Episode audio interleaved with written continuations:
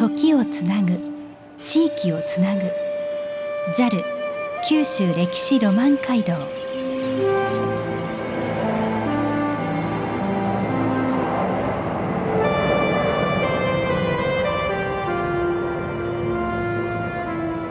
この番組は地域の魅力再発見を応援している日本航空の提供でお送りします。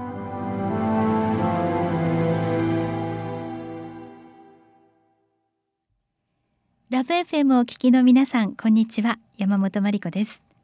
毎月第3第4土曜日のお昼1時からお送りする JAL 九州歴史ロマン街道。九州各地の歴史と現在そして未来へつながるお話をゲストの方をお迎えして伺っていきます。今週も先週に引き続き産業考古学会理事で産業遺産巡礼日本編の著者市原武さんをお迎えして九州の産業遺産についてお話を伺います。市原さん今週もよろしくお願いいたします。はいよろしくお願いいたします。先週のまあおさらいになりますけれども、はい、産業遺産とは何ぞや？そこから教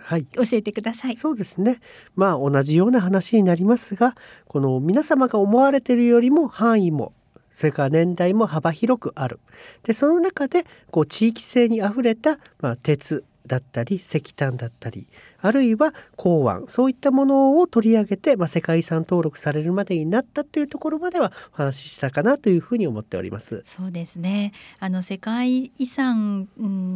から、まあ、皆さんの興味がぐっと湧いてきたっていうところでもありますよね。そうですねそもそも、まあ、今回の本のタイトル「産業遺産巡礼」ってタイトルにしましたけど、はい、そもそも本当10年ぐらい前までは「何それ美味しいの?」ぐらいの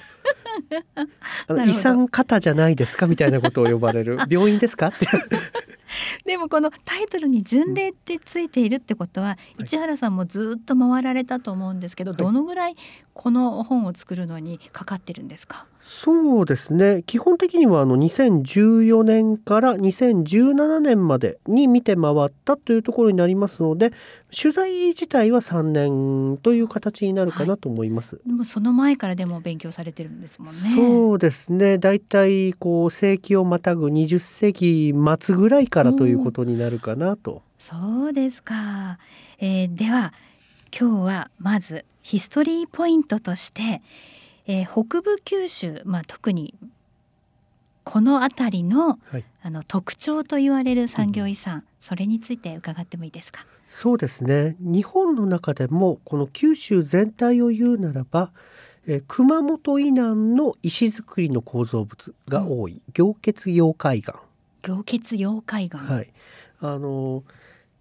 阿蘇山の、えー、火山灰ありますよねあの火山灰が高熱で固まったもの凝灰岩っていうんですけど、うんええ、これを、まあ、あの石で切り取ってでそれで構造物にするっていうものが、あの石倉ですね、はいえー、そういったものがまあ代表的なものとして宮崎鹿児島にあります。これと同時に特にまあ北部九州北九州エリアを中心として交際レンガというものが、はい、作られております。交際レンガはい、あの名前多分特にあのラジオをお聞きの方だと何を言ってるのかわからないというふうになるかと思いますけど、えええー、鉄を作る時に香炉で鉄を溶かし、はい、溶かした時に残ったもの香炉スラグというんですがこれを、えー、固めてレンガにしたものが交際レンガになります。はあ、交際レンガとしてはよく使われているんですか？はい、これはあの非常に年代がはっきりこう区切られたものでして、えええー、1907年から生産をスタートして、えー、1950年頃にはもうすでにあのメインの生産物からなくなってしまったという。あじゃあこの交際レンガが使われている、まあ、建物建造物はその時代のものだってはっきりわかるんですね。そうですね大体、えー、製造方法で3時代ぐらいに区分することはできるんですが、まあ、多分これ研究的な話なんでややこしくなるので よ避けます。はい、避けますが、えー、基本的には、えー、大体、えー、明治末から、うん、えー、昭和の初めぐらいまでに使われたものというふうに見ることができますね。普通の赤レンガの違いとしてちょっと茶っぽくなったり白っぽくなったりという特徴があります。うん、交際レンガ強度はどうなんですか、はあの作り方で強度がだいたい3これもやはり3パターンぐらいに分かれるんですが、えええー自然に固めたものでも、えー赤レンガより、えー作って60年ぐらいが一番強度が高いというふうに言われる。へえちょっと特殊な、はい、構造物になります。ちょ。っと寝かせた方がいいんですね。そうなんです。寝かせた方があのし遅延硬化性というあ。のは石灰が後から後から水を吸い込んだりしてどんどん硬く固まっていくっていう。えーそうですか。ですから結構誤解を受けやすい物質でして最初の、まあ、強度で赤レンガより弱いというふうに勘違いを受けたり、あるいはセメントを固めたレンガと色がよく似てるんで、ええ。ですからそあのセメント固めたレンガが弱いから、えー交際レンガも弱いって勘違いされることも多い。ちょっとかわいそうな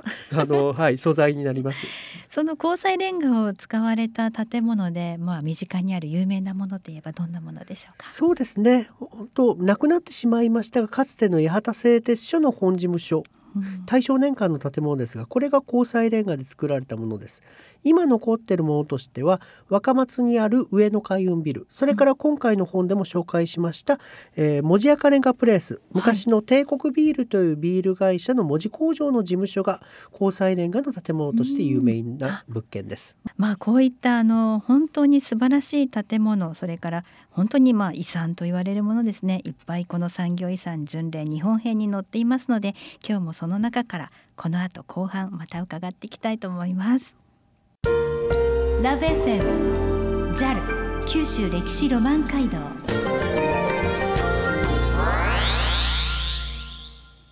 JAL 九州歴史ロマン街道。九州各地の歴史と現在そして未来へつながるお話をゲストの方をお迎えして伺っています。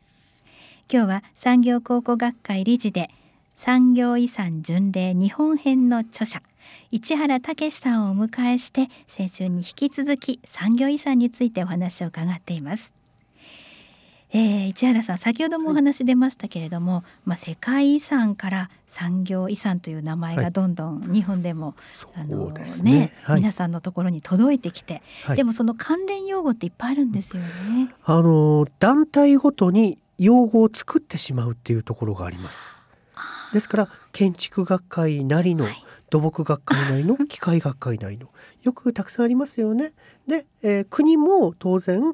こう国土交通省はあ、経済産業省といったいくつかの団体ごとに定義が分かれてくるので分かりにくいと言われることが多いです。はい、でも国際的な定義は基本的に一つ産業遺産というカテゴリーの中でうんえー考えてますので、まあ、近代化遺産とか、まあ、いろいろな言葉はありますが基本的にはまあこの後だんだん産業遺産という言葉にまとまっていけばいいなというふうにはそういうことですね。思ってますはい、その産業遺産巡礼日本編の本なんですけど。今週も私の手元にあります。本当にパラパラと見るだけで私も全然産業遺産のことなんか知らないんですが、建物や風景として見るだけでもうん。すごく興味深いですね。実はこの本には、まあ、一つちょっと裏のテーマというものがありまして、はい、それが今回、まあ、2015年に登録されました明治日本の産業革命遺産。これが世界遺産の候補になってからそしてまあ2017年に、えーまあ、修正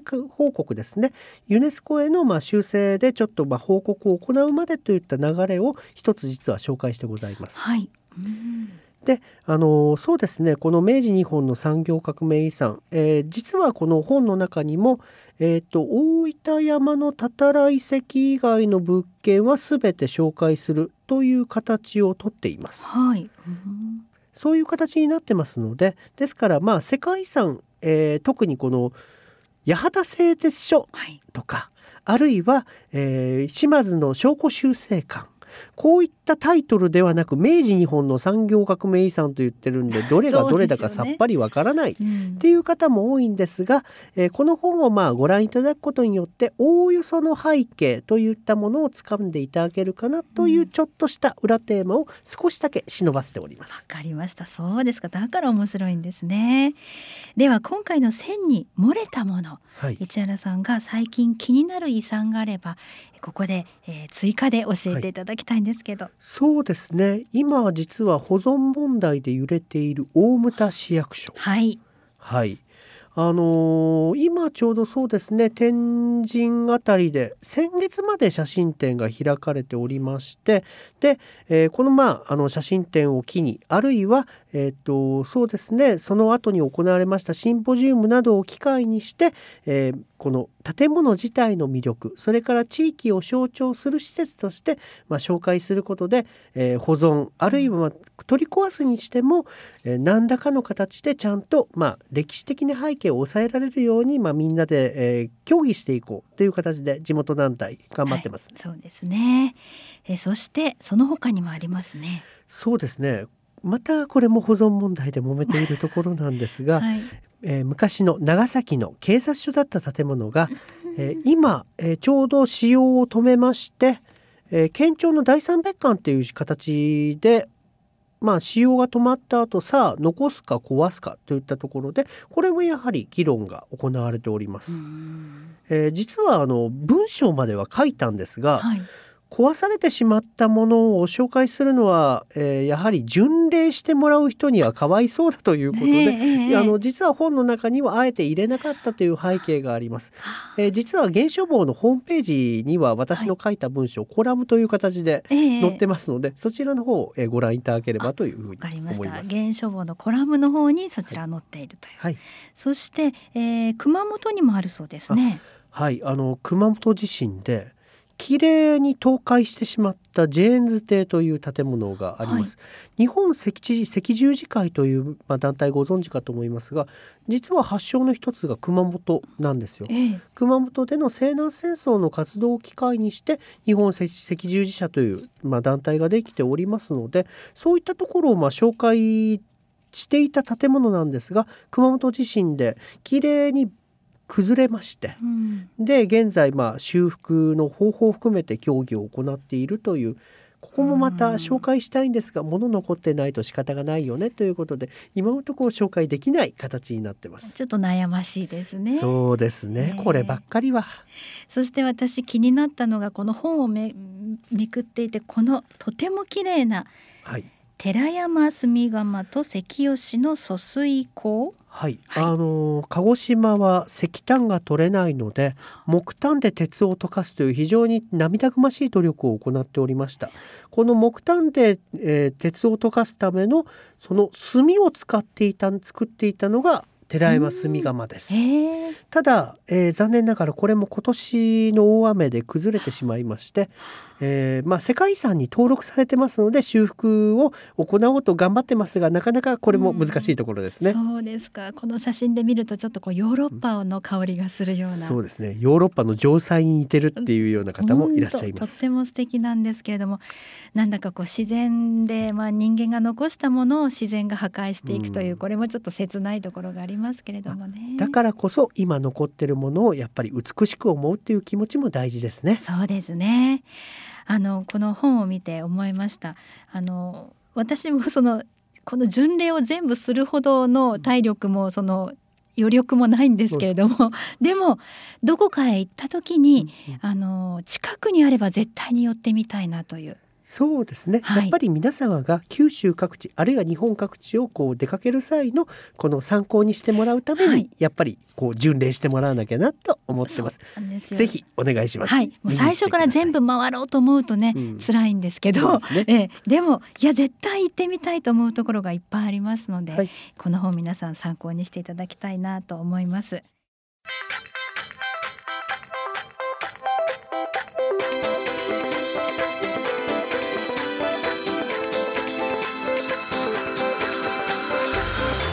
時をつなぐ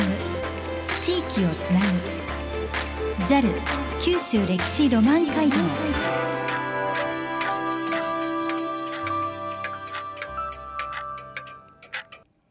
JAL 九州歴史ロマン街道。九州各地の歴史と現在そして未来へつながるお話をゲストの方をお迎えして伺っています。今日は産業考古学会理事産業遺産巡礼日本編の著者市原武さんをお迎えして2週にわたって九州の産業遺産についてお話を伺いましたさあ市原さん面白いお話本当にありがとうございました。こちらこそどうも。もう一度産業遺産のヒストリーポイント魅力ポイントをおさらいしたいと思います。はい、まずヒストリーポイントですけれどもどうでしょうか？そうですね。やっぱりまあ特徴的なところは特にま九州っていうのは先ほどまあ紹介しました通り交際レンガという本当に製鉄所中心にしかできなかったもの。あるいは南側に行くと本当に阿蘇山を中心とした、えー、溶血境海岸こういったあの地域ならではの素材を生かした建物がたくさんありますのでこういったところをまあ抑えながら、えー、見て回ることができれたらなというふうに思います、うん、巡っているだけでもその歴史的背景がわかりますよね。そうですね。やっぱり地域の特色っていうものがはっきり現れるのがこの産業遺産の大きなポイントではないかなと思いますので、うん、これをちゃんと抑えながら見て回るとその地域ならではの別のこの視点から見た、まあ、その産業が生み出した食とかあるいは、えー、生活文化そういったところまで関心が広がるのではないかなと思います。先週と今週にわたってお話を伺っていて、はい、私遺産というとねやっぱり残さなきゃっていう感じになりますが、うん、産業遺産になるとこれ残すものなのか残さないのかってやっぱり分かれてくると思うんですよね。そうですねまだまだこの産業遺産という言葉に対して絶対残さなければならないものあるいはそれを面白いと思うものというこう関心がなかなかやっぱり湧いてきにくいというところはあると思います。うん、何はともあれやっぱり皆さんで実際のものを見てあるいはそのものの背景にあるストーリーを知ってもらうことでより関心を持ってもらう。まあ多分残すとかそれから残さないっていう考え方はその次の話になるのかなと思います、うん、そうなんです。ここで私はその産業遺産巡礼のこの本をめくっただけでも興味が湧いてきてあこれはあのぜひ残していきたいものばかりだなと思いました、うんうん、やはり興味を持っていただかないとねやっぱり知らない間に壊されるっていうことが一番もったいないなと思います。たとえ壊すにしてもしっかりとした議論を行ってその中で、まあ、残すか壊すかということを決めていく。これは実はあの産業遺産に限らず文化的なもの全てに言える話なんですね。そうですね。予算もあってマンパワーもあると思いますが、うん、皆さんの知恵を集めて何とかしていきたいですね。そうですね、はい、より皆さんの関心をこの,、まあ、このいくつかの機会を持って伝えていくっていうことも、まあ、出版の時に大事だなというふうに思います。はい、そして魅力ポイントで市原さん的産業遺産巡礼のまあ、楽しみ方を教えていただきたいです。そうですね実はこの本のめくり巡り方とは全く違う話になるのですが、ええ、あのやっぱりどうしても一回こう旅行に行く時にあれも見たいこれも見たいって言っていろんなとこ巡ってしまいます、はい、そうすると一つ一つのこう巡る時間っていうのが少なくなって結果バタバタしてえー、大変な思いをしたという方も多いかなと思います。やっぱりこう巡る時はこれヨーロッパの方々がよく使う旅行の手段なんですけど一つ見たいものあるいは拠点をちゃんと決めてその地域を軸にしてしっかり見て回るっていうことが大事かなというふうに思います。ですね。愛情もそこで湧きますしね。そして、えー、まあそこで泊まったりすると美味しい食べ物お酒っていうその地域ならではの食文化も知ることができるんでそういった文化の多様性というものを、まあ、しっかり見てもらうためにも、まずはゆっくり泊まってもらいたいっていうことが大事かなと思います。はい、体感して歴史まで知っていくという、はい、まあ自分で本当にそれをやってみたいと思います。ぜひぜひ。はい。市原さん、え先週今週面白いお話をどうもありがとうございました。はい、ありがとうございました。毎月第3第4土曜日のお昼1時からお送りする JAL 九州歴史ロマン街道九州各地の歴史と現在そして未来へつながるお話をゲストの方をお迎えして伺っています。次回もどうぞお楽しみに。この番組は地域の魅力再発見を応援している日本航空の提供でお送りしました。